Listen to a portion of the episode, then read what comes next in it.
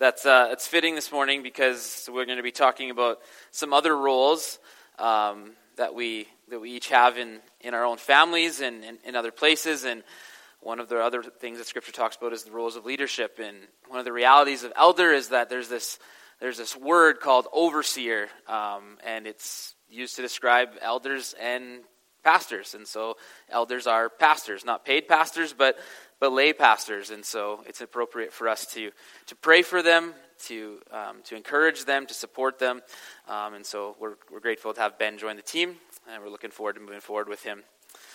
this morning we are continuing our series uh, in Ephesians. Uh, we're actually second last week here. Next week will be our last uh, in the book together. Uh, and it's been, it's been a good time to go through and see um, all of the different things that Paul teaches through this book. This book is one of my favorites to teach to the church um, because there's so much in it that applies to not only our personal lives, but then also to the church in general as well. I'm just making a complete mess of Clausen setup here. No big deal. They'll forgive me.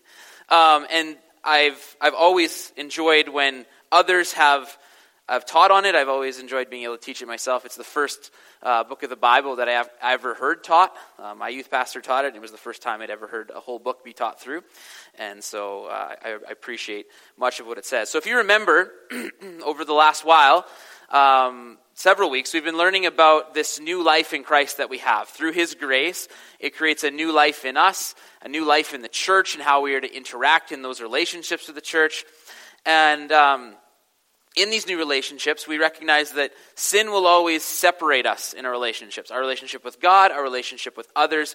It's always going to push us away from different things. But in and through Christ, all of those things can change. Our relationships with one another are now different, as we see in Ephesians 2, because of this this grace, and he speaks particularly to the Ephesian culture that Jewish believer and Gentile believers who hate each other, who have a form of racism, uh, now are bonded together because of Christ, because of his grace. That they are no longer allowed to be divided on these spiritual beliefs because Christ unite, unites all of them together. As we continue on here in chapter 5 and 6, we see how Christ changes the relationships with our spouse, our family, and our work. And next week, we'll take a look to see how our relationships change with the world and the forces at work uh, in the world. So join me this morning as we read Ephesians 5 18 to chapter 6, verse 9. It says, Do not get drunk with wine, for that is debauchery, but be filled with the Spirit, addressing one another in psalms and hymns and spiritual songs, singing and making melody to the Lord with your heart Give thanks always and for everything to God the Father in the name of our Lord Jesus Christ, submitting to one another out of reverence for Christ. Wives, submit to your own husbands as to the Lord, for the husband is the head of the wife, even as Christ is the head of the church, his body, and in himself its Savior. Now, as the church submits to Christ, so also wives should submit in everything to their husbands. Husbands, love your wives, as Christ loved the church and gave himself up for her, that he might sanctify her having cleansed her by the washing of water with the word, so that he might present the church to himself in splendor, without spot or wrinkle or any such thing, that she might be holy and without blemish. In the same way, husbands should love their wives as their own bodies. He who loves his wife loves himself, for no one ever hated his own flesh, but nourishes it and cherishes it, just as Christ does the church. Because we are members of his body, therefore a man shall leave his father and mother and hold fast to his wife, and the two shall become one flesh. This mystery is profound, and I'm saying that it refers to Christ and the church. However, let each one of you love his wife as himself, and let the wife see that she respects her husband. Children, obey your parents in the Lord, for this is right. Honor your father and mother.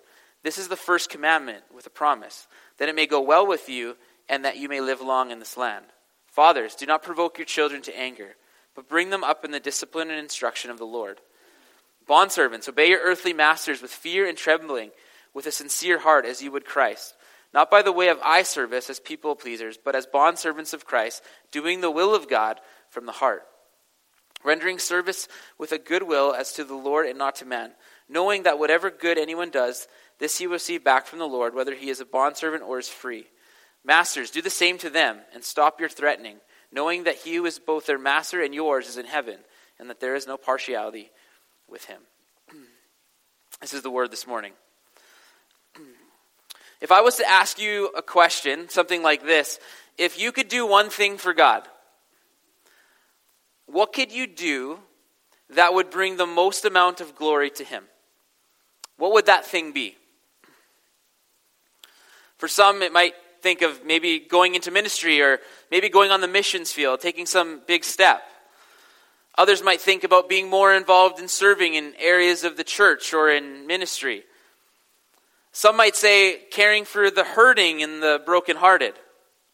Others may be led to be involved in some form of justice ministry or give a large amount of money to a ministry or church. And there are certainly many other things that we could add to this list like this, and none of these things are bad in themselves. But it's interesting that we almost never mention the area that we can most commonly and consistently glorify God. And that's, of course, our homes. The place that we can most glorify Christ is our homes. And healthy spiritual homes are like a, a, spring that brings life into everything that we do. When our homes are healthy, there's a life force that, that breathes out of that, that comes from that. It's like a spring that waters us when it's healthy. When it's not healthy, other things become more difficult. We've talked a lot over the last several weeks about this new identity that we have in Christ that the old is gone and the new has come. We've talked about how that's like taking off a, an old piece of clothing and putting on a new one, or a dirty piece and putting on a clean one. We've talked about how the Spirit comes and, and lives in us that makes us new, and we are adopted as sons um, and, and brought into the family of God. So, the question this morning is that as we walk in our new identity in Christ, how do we glorify Jesus in the different relational spheres marriage, parents, kids, workplaces of our lives.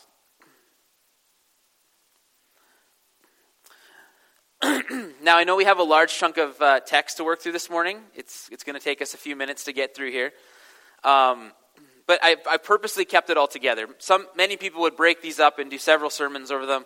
But the intent of what Paul is speaking here is the spiritual reality of these relationships. This is not a, a practical lesson in, in how to do all of A, B, and C and, and D, E, and F to make your marriage amazing. It's a starting point of the spiritual reality of your marriage, or the spiritual reality of parenting, or the spiritual reality of our workplaces. And before we begin, I want to just quickly say that I know that not everyone here is married. Some of you hope to be one day. Look Looking you back row there, third back row there, Caleb, Josh. Good luck. Um, some of you, some of you are widowed or divorced, and the topic of marriage can be difficult. Uh, I want you to know that we recognize that. Um, some of you are uh, not able to have kids. Maybe you're like me. Or you never did. Some of you may hope to soon. Some of you aren't old enough to work or employ people. Others have retired and moved on from full time work. And though I believe our text this morning still does um, give us much to consider and think about, I want to recognize that not every single piece that we talk through is going to maybe apply to you in that moment. But I am confident as we go through the text that there are things that will stick out to encourage and challenge all of us in how we live out our faith. And so, as we do that, let's dive into verse 18 to 21 as we begin. And it says, Do not get drunk with wine for that is debauchery. Be filled with the Spirit, addressing one another in psalms and hymns and spiritual songs, singing and making melody to the Lord with your heart, giving thanks always and for everything to God the Father, in the name of our Lord Jesus Christ, submitting to one another out of reverence for Christ. I remember being a teenager and uh, hearing this, and uh, pretty new in my faith. I'm not even sure I was saved at this point yet, but I was coming to youth and I heard this. And I heard my youth pastor talk about how, like, we're, you know, this, this talks about singing towards one another. And I thought just singing in general was weird enough. Um, and the idea, like, that, oh, we're going to get together and sing and sing hymns and spiritual songs. I can see some of the men smiling at me, like, yeah, I'm not going to do that. I always thought this meant that, like, as we get, we're in, like, groups or relationship, that you're supposed to sing towards each other. And I always thought that was a little strange. But Paul has a much more deeper sense here. And this section is very important for us to understand how we move forward in these relationships and these spheres because there's some things in here that act as a linchpin to the following verses about marriage, about our families, and about our workplaces. So it's important that we understand this. Paul opens the section by reminding us of what the the source of healthy relationships are it's the Spirit. He tells us to be filled by the Spirit. And these verses are yet another example of how the Spirit filled person lives in right relationship with God and right relationship with Christian community. So Paul begins by saying, Don't get drunk, but rather be filled by the Spirit. This contrast is interesting, not only because drunkenness is sin, but the sin is the fact that we lose control. We are no longer in control of ourselves. And in that control, it can cause us to even further sin. But we put that in contrast with the self control, which is part of the fruit of the Spirit. Paul encourages each believer to be filled with the Spirit. And that contrast is, is the point he's getting at. This is vital as we talk about relationships in this next, next section. So remember it. Remember this idea of being filled with the Spirit as the beginning point of how we do any of these things. That we our desire is to see the Spirit work in our lives, to empower us, to lead us to be more like Christ, not more like our desires or our flesh or the things that we want, but to be more like Jesus. So, for us to be successful in the relationships that we have and the realities, must be filled with the Spirit because we will always want to fight against these exhortations Paul brings. Secondly, we need to be filled with the Spirit constantly because none of us live lives of constant joy, thanksgiving, and love. So we need the Spirit. One of, thing, one of the things marriage teaches you very quickly is how selfish you are. Heather and I like to, to talk about this with, with new people who are married. We just had some friends over in uh, about a month ago, and they are just newlyweds this summer. And uh, we were talking about the thing that hit us the first is, wow, we are selfish. Um, in our early, and it still hits us, but in an early part of a marriage, I remember, I remember one time just like being at home and having like this little bickering thing and thinking, man, I'm really selfish that that I need this this way. And marriage does reveal that. And, and the idea about, about that is that children often can reveal a lack of patience in us sometimes. I mean, I'm not a parent, but I hang out with a lot of youth, and, and I struggle with patience with them, and I'm not even around them all day sometimes. People can reveal a lack of patience or compassion in us. We need the Spirit. What about conflict? In our marriages or in our workplaces. We need the Spirit. We need the Spirit to continually fill us. So, Paul speaks of the effects of this Spirit, the Spirit that will, would fill us, and there's these effects that come out. And so, the effects that we see are singing, giving thanks, and submitting. So, we'll go through these really quick before we continue. We are a singing people. As followers of Christ, we sing. It's a unique thing about being part of the church. It's about be, a unique thing about being part of a corporate body where we come and we gather and we sing. Um, most of us don't gather once a week to sing other places. This is a unique thing to what we do here. And this is what Paul is getting at. It. One commentator notes that we sing because God is too greatly to merely simply be spoken about. We are not just to think of God's grace and speak of it, we are to feel it and rejoice in it. Paul speaks of psalms and hymns and spiritual songs. And it's hard to be exactly certain why he uses these, these different um, realities of, of types of songs or types of music or types of ways that we would worship when he's referring to praise.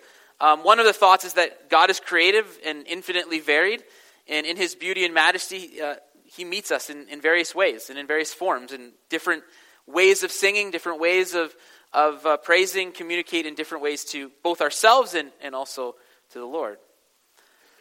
Whatever the reason for Paul including the three types, our singing is clearly both a vertical and a horizontal expression. I want to hear this morning. When we come and worship corporately, it's not just a vertical expression. There's a relational horizontal expression together as a body. When we worship cor- cor- when we worship corporately, we worship God, of course. We come to honor and praise Him. But we also declare these songs to and over each other the truth of them, the truth of who God is, the instruction of them. We declare them together over the body of believers. We, we declare that God is who He is, that He's great, that He deserves to be praised. And a people praising him are a people who praise him for his worthiness over each other. Vertically, the Spirit prompts us to sing with our whole being to the Lord Jesus. We should do so horizontally in the presence of, the, of believers as well. That doesn't even bring into account that to worship together brings a great sense of unity in the church. It is hard to find ministries and things that all of us are passionate, excited, gifted about. But when we come and worship, there's a certain sense of unity. Young and old, people who serve in different places, different roles, come together and worship together. It shows that Jesus is the object of our worship. And this brings a great lesson for our text. God is the object of our worship, not our spouse, not our children, not our work, not anything else. There are things that only Christ can give us that we will not find in any of those places. We must find in Him. And we need to be careful of that because we might search in those other places, our spouse or our children, uh, for those things, for satisfaction, for love, for acceptance, for desire. And though those things might come in those, there's things that only Jesus can truly satisfy in our souls, unlike any other people. The second thing Paul says to give thanks. The second effect of the Spirit is we are a people who give thanks. The filling of the Spirit brings us constant gratitude toward God because the Spirit, like we've talked about in several chapters, is always desiring to point us towards Jesus, to make us more like Him, to be thankful for all that He has done in our life. Now, Paul might be speaking about corporate worship here as well, that as we're together, we should be people who give thanksgiving, that we should give thanks. But believers are to give thanks in all circumstances, certainly in corporate worship, but individually as well. Thanksgiving is a clear effect of the Spirit overflowing in our lives. It's also a, a clear benchmark for us. Are you known for complaining or murmuring? Spirit filled people are thankful people. When we consider all that God has done, even all that Paul has just described in this one letter, the only response can be thanksgiving. The third effect Paul speaks about is submitting. Hear this one this morning. This is important to get. The third effect of being filled by the Spirit is submission. Some of you aren't going to like this. Before we talk about submission in marriage or work or children or anywhere else, Paul points out that we should submit to one another in the church. That this is an act of humility and of grace and of great love. And it's incredibly important for us to understand. The Spirit always leads us into community where practical love and compassion can be demonstrated. The Spirit enables you to do what is not natural in loving people and submitting to people. Submit means to arrange ourselves under somebody else, under their authority, to consider others better than ourselves. A great example of this is in, in the Marines or in soldiers, in the Army. Soldiers submit to their superior ranks, living and serving in subordination to them. But they also turn loose of their selfish agendas and desire and live in submission to one another. The person staying right beside them, their bunkmate, their partner in a tank, their co pilot in a jet. They live in submission to one another. And I love that idea that idea that they turn loose their own selfish agendas and desires for the good of others. This should be the picture of the church. A place where people live, love, serve, and submit to one another for the good of each other. It refers to an act of sacrifice, humility, and gentleness. Even those in spiritual authority show submission. Paul describes in 1 Corinthians that he was a slave to everyone, even though he was an apostle, the highest part of spiritual authority at that time. He did this so that he might win some for Christ. Husbands are given an authority. They're to serve their wives humbly and tenderly, are even called to die for them. Leadership that is spirit filled involves humility. It's one of the core elements that Jesus demonstrates. Who always did his best for those who, and he always led humbly and gently. Those are proper expressions of humility, of submission. All of us are called to submit, first to Christ, to our leaders, but also to each other. So we submit to one another. But we are also to be filled with the Spirit, as this is the only way that we'll be able to do the other. Because none of us naturally love to submit to other people. But these are essentials to remember as we move in our text this morning. also remember that Paul is giving spiritual instruction here, okay? This is not a necessarily a practical list of marriage or a practical list of how to parent or a practical list for workplaces. It's about us coming into this new identity in Christ and how that changes these relationships as opposed to how the world operates in them.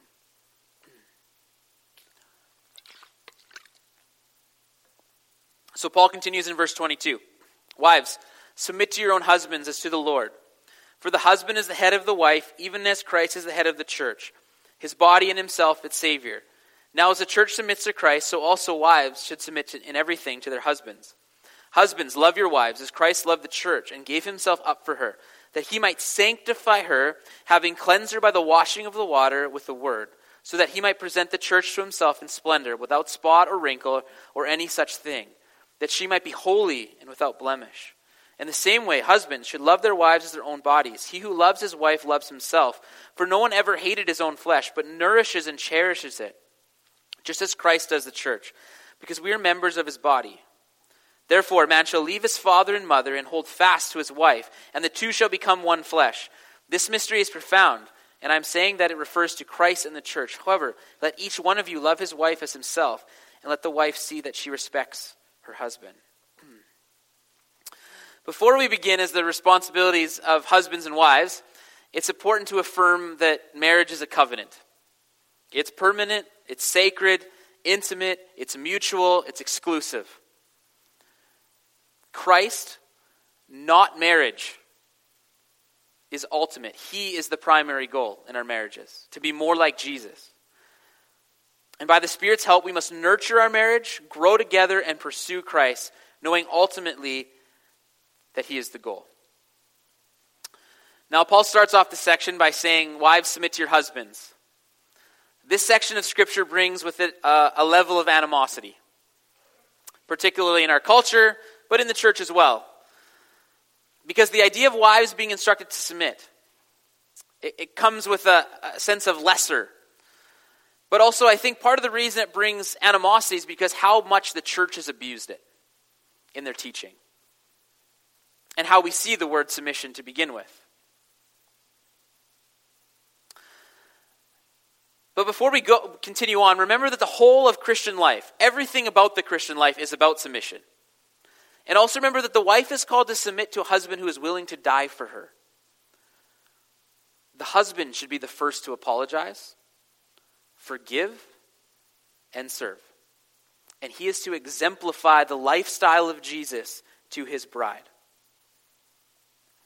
Kostenberger, a professor at Midwestern Baptist Seminary, says While some may view submitting to one's husband's authority as something negative, a more accurate way of looking at a marital role is to understand that wives are called to follow their husband's loving leadership.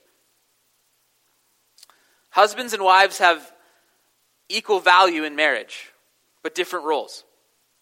A good analogy of this would be like a slow dance. I can't dance, um, but a slow dance, slow dance is a good analogy. One person leads, one follows. One initiates, and the other responds. Both are necessary for the dance to happen. If I was to dance with somebody, I wouldn't be able to lead or follow. So it would look like a disaster. But both are necessary for the dance to happen. And when a dance happens properly like that, it's a beautiful thing. And when a marriage works properly like that, it's a beautiful expression of worship to God. In this section, Paul gives both instruction and illustration about the wife's role in marriage. Let me be clear about submission particularly submission of wives in marriage. We must reject the improper characters of this teaching. And they've happened through the church, they've happened in our culture that have made the word akin to slavery or subservience or a top down chain of command where one is subject to obey without question or demanded to do things.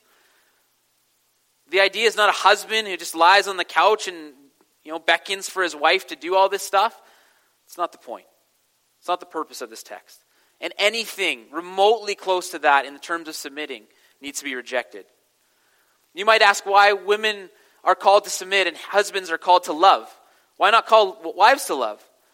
John Stott puts it this way The wife's submission is but another aspect of love. What does it mean to submit? It is to give oneself up to somebody. What does it mean to love? It's to give oneself up to somebody. To submit is to put the will of the other ahead of your will. To love, to put the needs of the other ahead of your needs. The description of submission is an expression of worship that glorifies Christ. It must be noted, to submit in this context is not how the world sees it. It's not a tool of control or manipulation or a mechanism for someone to get their way. It's a way of sacrificial living, fulfilling the role that Christ has. One other thing that is important to note is wives submitting to their husbands. These aren't typecast responsibilities. Sometimes those things have been linked. Some foolishly have preached that by instructing wives to submit, it means that wives are to stay at home and do the cooking and do the cleaning, and men go to work, and then I don't know what they do. That's not the reality of this. The reality is, is that as you become married and you become one, the, the roles of your house are fulfilled out of your gifting and of what's best for your family. I had one time, I, I went to a, a men's thing and this guy was berating that men need to control the money in your, in your family. And I'm not the only one that's been at something like this. And I started laughing. Um, it was just a, it was a group of men meeting, and, and I thought, that's really interesting because that's never going to fly in my family. Um, and I remember sitting in a small group, it was like three or four people, and they're saying, the question was, how can you do a better job of, of leading your family in money? And I remember going first and saying, well, first of all, guys, I'm not going to do this at all. I'm not going to lead my family in money. Um, I'm going to allow my wife to oversee the finances and then make decisions with her. And I remember one guy being like, well, that's not what the guy said. And I said, well, I don't agree with what the guy said. And they're like, well, why? I said, because my wife's an accountant.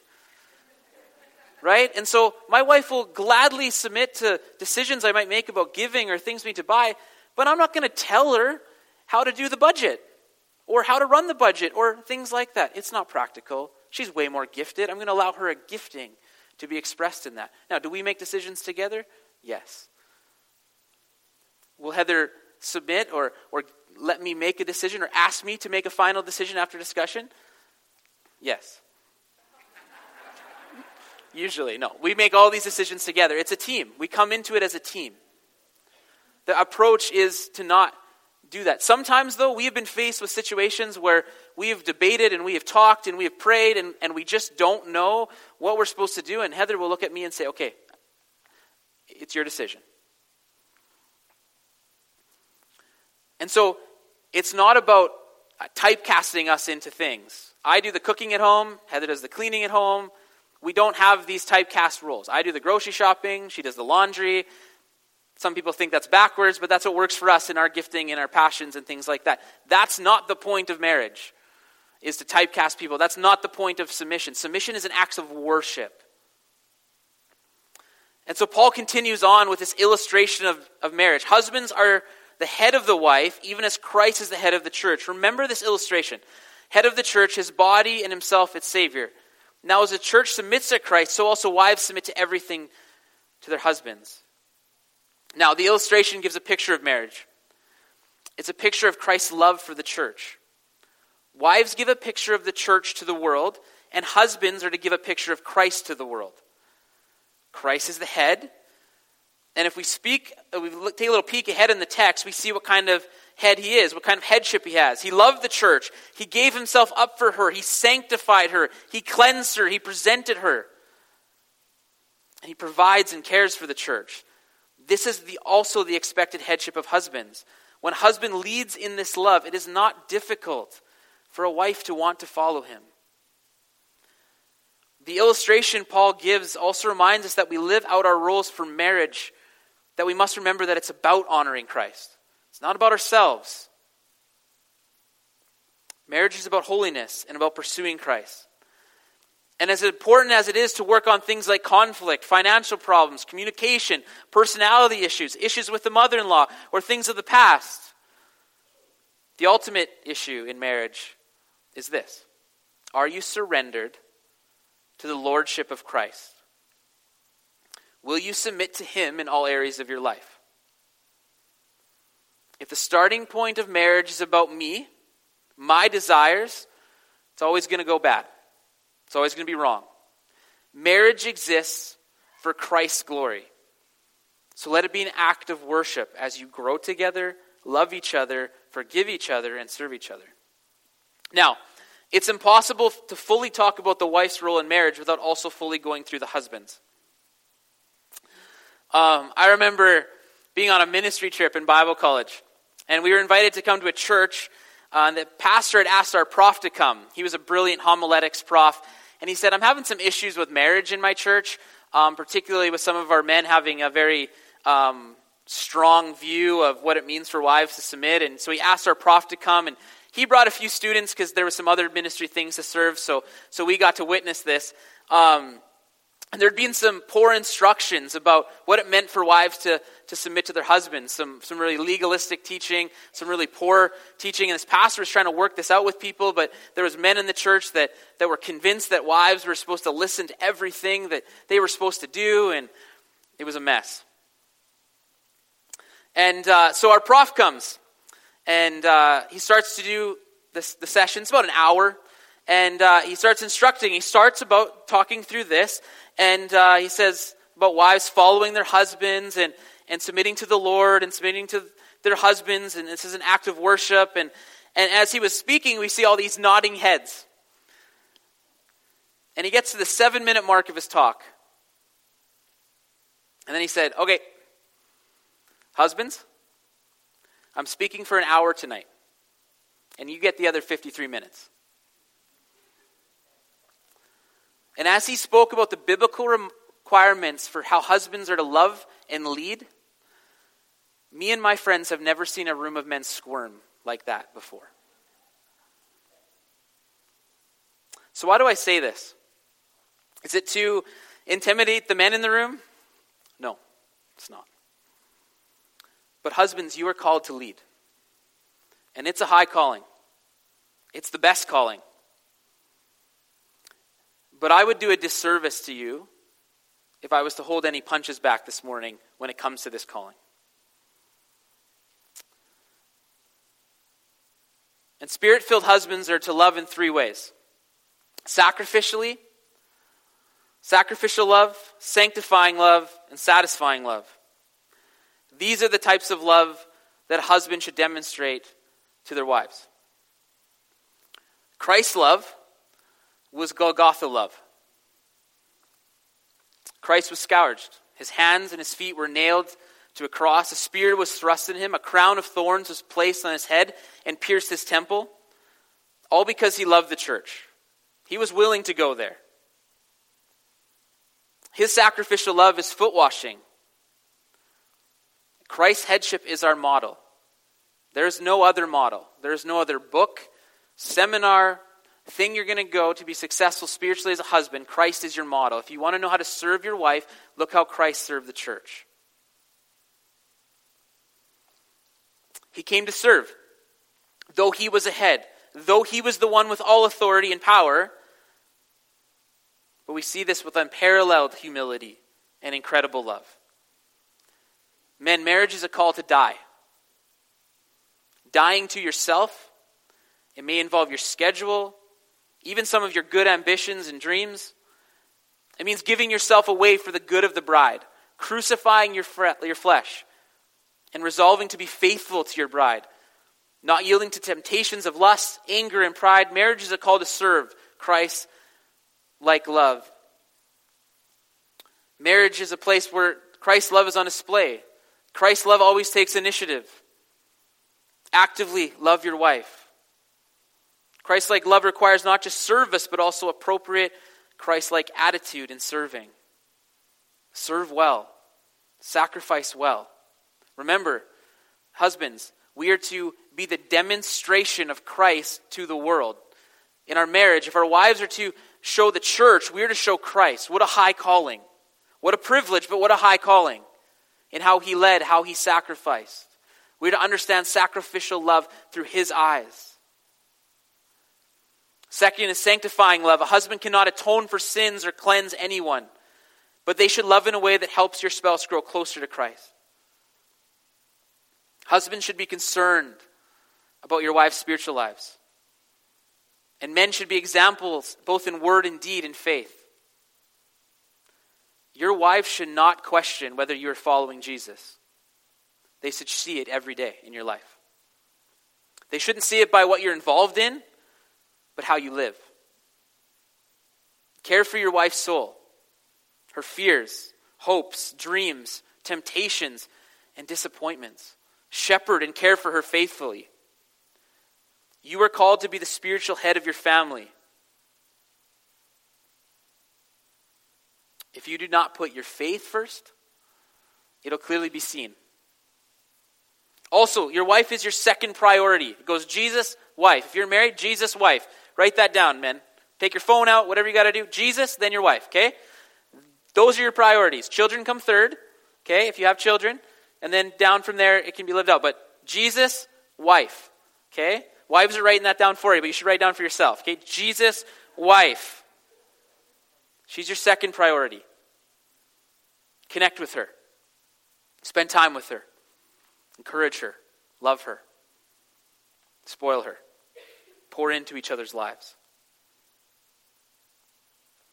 Third thing is satisfying love. We see in verse 20 to 31, Paul refers to creation, that husbands should love their wives as their own bodies. The husband should provide, nourish, and care for his bride, just as he cares for himself. Paul reminds husbands of the directive of Genesis 2. The first marriage reminding husbands that the two have become one. Husband, just as you long for intimacy, joy, security, health, peace, companionship, and community, provide them for your wife also. This is your responsibility, no one else's. Do you nourish your wife? Do you care for her in a way that she knows it? Do you admire her? Compliment her? Husbands, love your wives as your own body. Even if that means sacrificing some of your own wants, desires, dreams. Nourish her, cherish her. One of the most difficult realities of these instructions for, for married couples is that you can't make the other person walk it out. In my experience, I, have never met a married woman who was not willing to follow their husbands when they loved and cared for her, like described. They're usually not like, oh, he just loves me too much. He just compliments me too much. He just cares for me too much. That's not the conversation that usually happens. The issue of these roles comes in when either we either pervert them, we make them something that they're not, or we choose not to live out them. And when we do that, it causes hurt and tension. So, wives, love your husbands, encourage them, respect them, challenge them, submit to their will, support them. But, husbands, love your wives, be worthy of them, of their submission, of their following. Care for them, cherish them, protect them, sacrifice for them. Your family is your responsibility. Your wife is your responsibility. Care for her well, lead her well. You will be held accountable for that. You will stand before Jesus and give account of how well you loved your wife, how well you cared for your wife. Finally, remember it is God who ordained marriage. Christ is the one who set marriage's pattern in motion. We see marriage through this dance of Christ and church, and that is appropriate for how we see it in that illustration, that we are to represent those things. And remember that it's the Spirit who empowers marriage. If you want to succeed in your marriage, you need the Spirit. I was sharing a story last night um, one of my boys in my, on my volleyball team that I was coaching asked, asked about how does the Spirit work? And we had a volleyball tournament Thursday and Saturday, and this one of my best players just sucked. And, uh, and I couldn't take him out because he was our, our tallest player, but he just kept not passing the ball. And there was a point, we were in the final game, we were in our third set, it was 8 7, and he just like, just dumped. Like, it was just awful. And I just about kicked a chair. Like I just about turned around and kicked a chair, and I remember doing this motion and then stopping. And I was letting him know after, because he was the one that asked about how do you know the Holy Spirit's working in your life, because I coached at the Christian school. I said, actually, remember that pass you missed and we went down 10 8? He said, Yeah, I felt really bad about that. I said, I just about kicked a chair. You know what stopped me? The Holy Spirit. And he said, Oh, that's how it works. I said, I could actually feel myself stopping. Um, guys, we're not natural when it comes to loving people well. We can do certain things or buy certain things or act out certain things, but our flesh is always at war within us. We're going to see that on display next week when we, when we talk about spiritual warfare. But we will always choose our selfishness. We will always choose, choose our dreams. We will always choose the things that we want over our spouse if we allow ourselves. We need the Spirit to empower us. You can communicate amazing. You can have all of the right tactics of marriage. But if your desire is to glorify God, you need the Spirit to help you. And the way that we allow the Spirit to empower us is by being people of the Word, by people of service, by people who are in relationship passionately with God. Paul continues on in, in chapter 6, verse 1 to 4. He says, Children, obey your parents in the Lord, for this is right. Honor your father and mother this is the first commandment with a promise that it may go well with you and that you may live long in the land.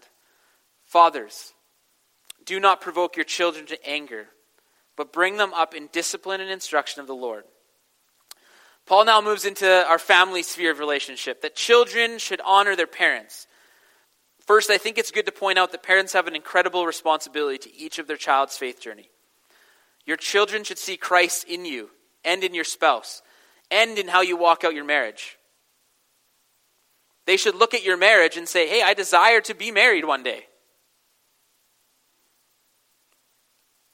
This is essential, particularly when it comes to Paul's command for children to obey their parents. So set an example, a Christ like example for your children in your house. Paul says for children to obey their parents. So, how are they to do this? Simply, Children obey their parents by hearing and doing what their parents say. I know I made that really simple for you, didn't I? That's is the gist of it though, right? Now, I know it's far more complicated than that because what happens when they don't listen to what you say? But what we have to remember here is that Paul is also speaking not just to parents, but to children. So if children want to please the Lord, they obey their parents. I've had this uncomfortable conversation with some of my youth lately that if you want to honor the Lord, your desire is to follow Jesus. To honor the Lord, it's also to obey your parents. Now, that's not always difficult in certain circumstances. Some of them have many disagreements, even about faith of the parents. Some have non Christian parents. Some of the things are difficult. But if we want to honor the Lord, that's the instruction, is that we find ways, we, we submit and we work at obeying our parents. Remember again, Paul's giving this as more spiritual instruction. His desire is that children would honor Christ with their lives. Honoring their parents is part of this. When they do this, they honor the Lord. So, why should children obey their parents? First, Paul says because it's right. And sometimes we, we don't hold enough value on this. Essentially, that says first, children should obey their parents because the Bible says so. Like, that's the first reason. The, the word says so. Often we don't use that as a reason why we should do things. If the word tells us to do something, that should be the reason behind it. One of the reasons. The word says it, so we should do it. Second, is God promises both a blessing that it may go well with you and safekeeping that you may live long in this land. Now, this is from an original promise to Israel, which involved good and long life in the land of Israel. This doesn't mean that a child who disobeys their children will never get sick or tragically die, or that one that does obey their parents won't ever get sick or, or tragically die. But Paul's illustration is that there is danger in not obeying their parents because you don't obey the Lord. Hebrews talks about the disciplining of children, his children, of God's children. How the Father disciplines us. And there's consequences in that discipline at times. Spiritual blessing always comes from obeying God's word. We must remember that. Again, Paul is speaking to children here, asking them to obey their children or to obey their parents because it pleases the Lord. But it's interesting to note in these verses that Paul identifies parents. Obey your parents, honor your mother and father. He implies an active role of the parents being present with their lives, particularly the father. And since Paul is encouraging us in the spiritual realms of these relationships, it's fair to note that the primary spot for discipleship of children is in the home. You want to glorify Jesus? Disciple your children. One of the greatest ways to honor and glorify Jesus is how you disciple your families. Are you conscious about your time and energy in spiritual matters with your children? Is the time you spend with them on spiritual matters both a knowledge and an experience based thing? Because it's important for young people to have opportunities not only to learn about faith, but also to live it out. Paul also gives two challenges to parents. The first one is do not provoke. Do not provoke anger. In Paul's words, father had ab- fathers had absolute control and were very harsh. Fathers could just sell their children if they didn't want them or wanted money. They could kill them without being charged with crime. Some would just abandon them to be slaves in the cities. Though the ancient world creates extreme examples, harshness and anger and terrible acts still occur in today's world.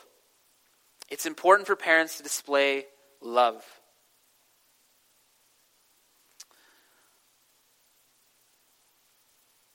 Parents must be fair, loving, and consistent in attitude toward their children. A professor of adolescent development gives some possible ways of what could cause anger in kids as we spend time with them. Tim, you can go to the next slide. I can't slide change them anymore for some reason.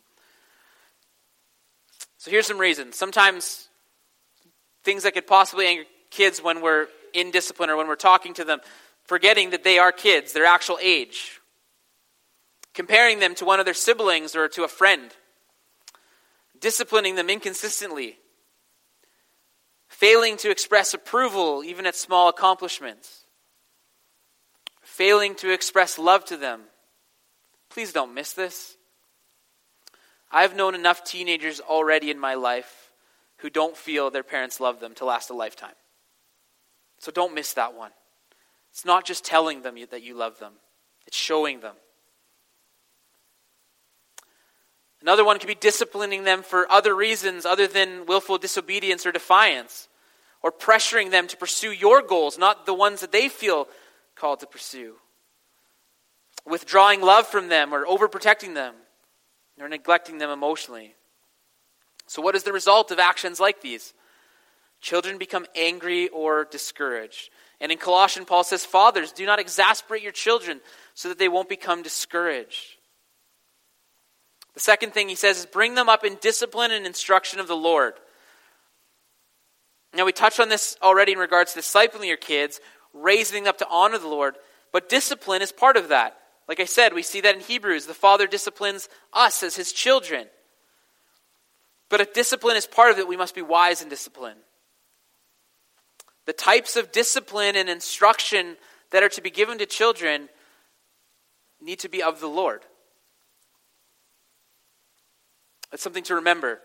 Paul is very specific about that. Bring them up in the discipline and instruction of the Lord. Finally, no parent is perfect. Remember, just like relation in relationships, just like in marriage, you need to be spirit, you need to be filled by the Spirit to parent well. And to parent in a way that honors the Lord. I also want to say one other thing as someone who spent a lot of time in youth ministry. It takes a village. My goodness, did it take a village with me? My parents were not alone. There was other people who walked in my life who gave me a swift kick when I needed it, who spoke truth into my life. You will need other people as well.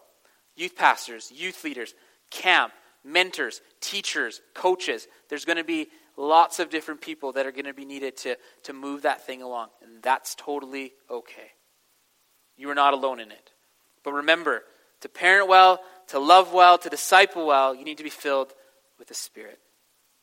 Paul finishes this section with speaking about working relationships. He says, Bondservants, obey your earthly masters with fear and trembling, with a sincere heart, as you would Christ, not by the way of eye service as pe- people pleasers, but as bondservants of Christ, doing the will of God from the heart, rendering service with a good will to the Lord and not to man, knowing that whatever good anyone does, this he will receive back from the Lord, whether he is a bondservant or is free. Masters, do the same to them, and stop your threatening knowing that he who is both their master and yours is in heaven, and that there's no partiality with him.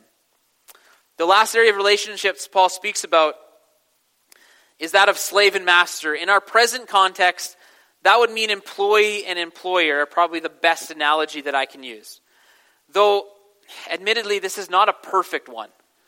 Um, but I'll break it down as employee and employer. One of the things I want to touch on really quickly is that there is obviously in the ancient world, there's this idea of slavery. Now, some would say Paul is speaking here and he's clearly not condoning it. But if you were to read the works of Paul and the New Testament writers, though they don't speak out um, against the slavery of the Roman Empire in their letters, they clearly speak it out through their teaching. And I don't have time to dive into that, but as Paul speaks about this, it's not a, so much about the slavery that's happened, it's about the act of working and the people who are overseeing the people. So we're going to take it in the employee and employer view, and it, it's an appropriate one. So, as employees, we should work like Christ. Remember that Jesus gives us the model of work ethic. He was a suffering servant. Jesus humbled himself and died for sinners. He took the form of a slave. He left the glory that he had to seek and save the lost. He came not to be served, but to serve. There's an attitude there for us to follow. Jesus was a carpenter. He worked hard for 30 years before he ever started his ministry. The virtues that Paul mentions here, Jesus would have exemplified them. Would Jesus have disrespected a person while working? No. Would Jesus have slacked off when no one was watching? No. Would Jesus bill someone for extra time? No. Was he a begrudging servant? No. Did he minimize his job? Thank you. If you are a follower of Jesus, you should strive to be exemplary in your service and in your workplace, in your actions, in your deed, and the way you work. Thanks, James. You should not need supervision. You should be the employee that people are glad to say, hey, go and do this. I know it's going to be done right. I don't have to worry about it because your integrity is so high. Your work should be done as if the Lord is watching because He is. It's also a great time for your integrity and your character to be on display around others. You might not be able to speak of faith things in your work, but you certainly can live them. The second thing for employees is to work for Christ. We should always do our best as if we were doing it for Jesus. Now, we do our work for our employer now, but we are to work for Christ in everything that we do, re- realizing that we will receive a reward for it from Christ later. And we don't probably meditate on these passages in the New Testament, that talk about rewards in heaven for the way that we live and the way that we honor Christ. Remember that you and I, we can't work for our salvation. But we are saved by grace to do good works for Christ, to be God's workmanship. So in everything, we should work for Christ. Even in our jobs, even if you hate your job, even if your job has nothing to do with ministry at all, we are to be faithful to Him in all of the things in our lives. But it's not just employees. There's this idea of masters, of employers. Employers, you should lead through Christ to lead people well, to care for people well, to be a good boss, you need to be filled with the Spirit. That's the theme of this morning. You need His wisdom and discernment, decision making, His character for how to treat people, how to honor them, how to care for them well. Lead like Christ. Christ isn't just the model servant, He is the perfect master also.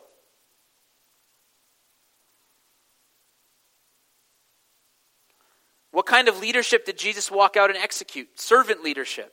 He displayed the attitudes those in leadership should display. He came to serve. He took up the towel. He cared for the vulnerable. He did not seek earthly praise.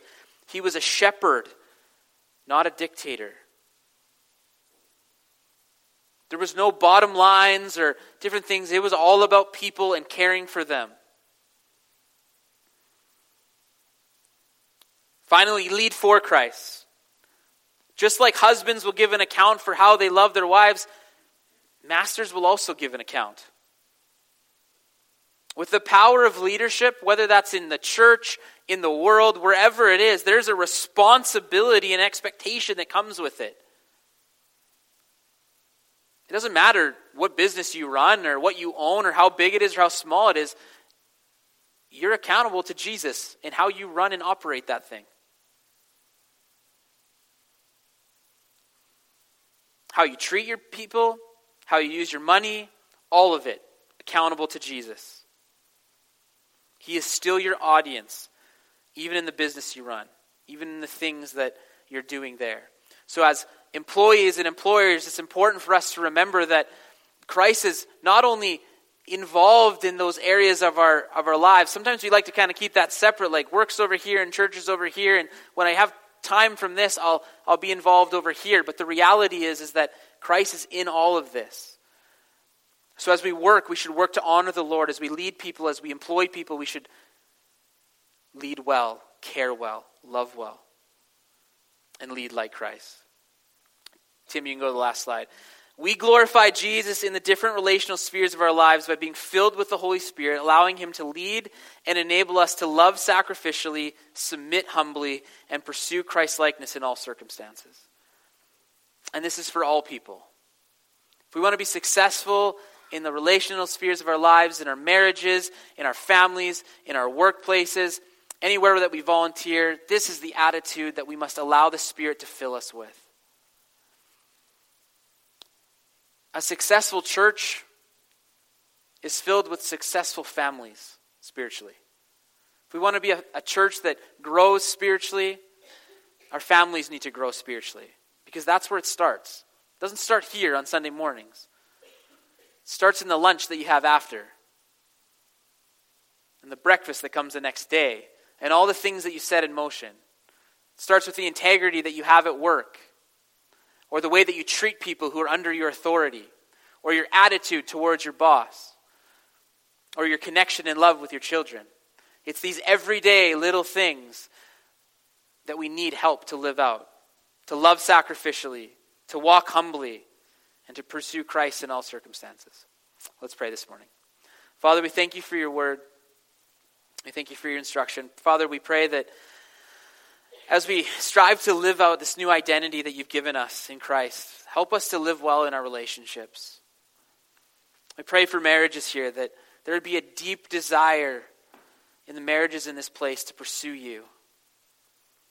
That they would be sold out for your glory, and their desire would be that you would be known in them and through them, that they would love each other well. Father, I pray for discipleship to happen in families. The kids would grow in, in relationship with their parents and in you, and that they would know the truths of your word, but also that they would have a deep desire to serve you.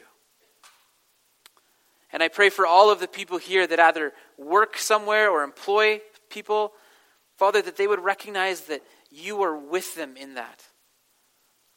That this is an opportunity for us to show your character manifested through us by your Spirit.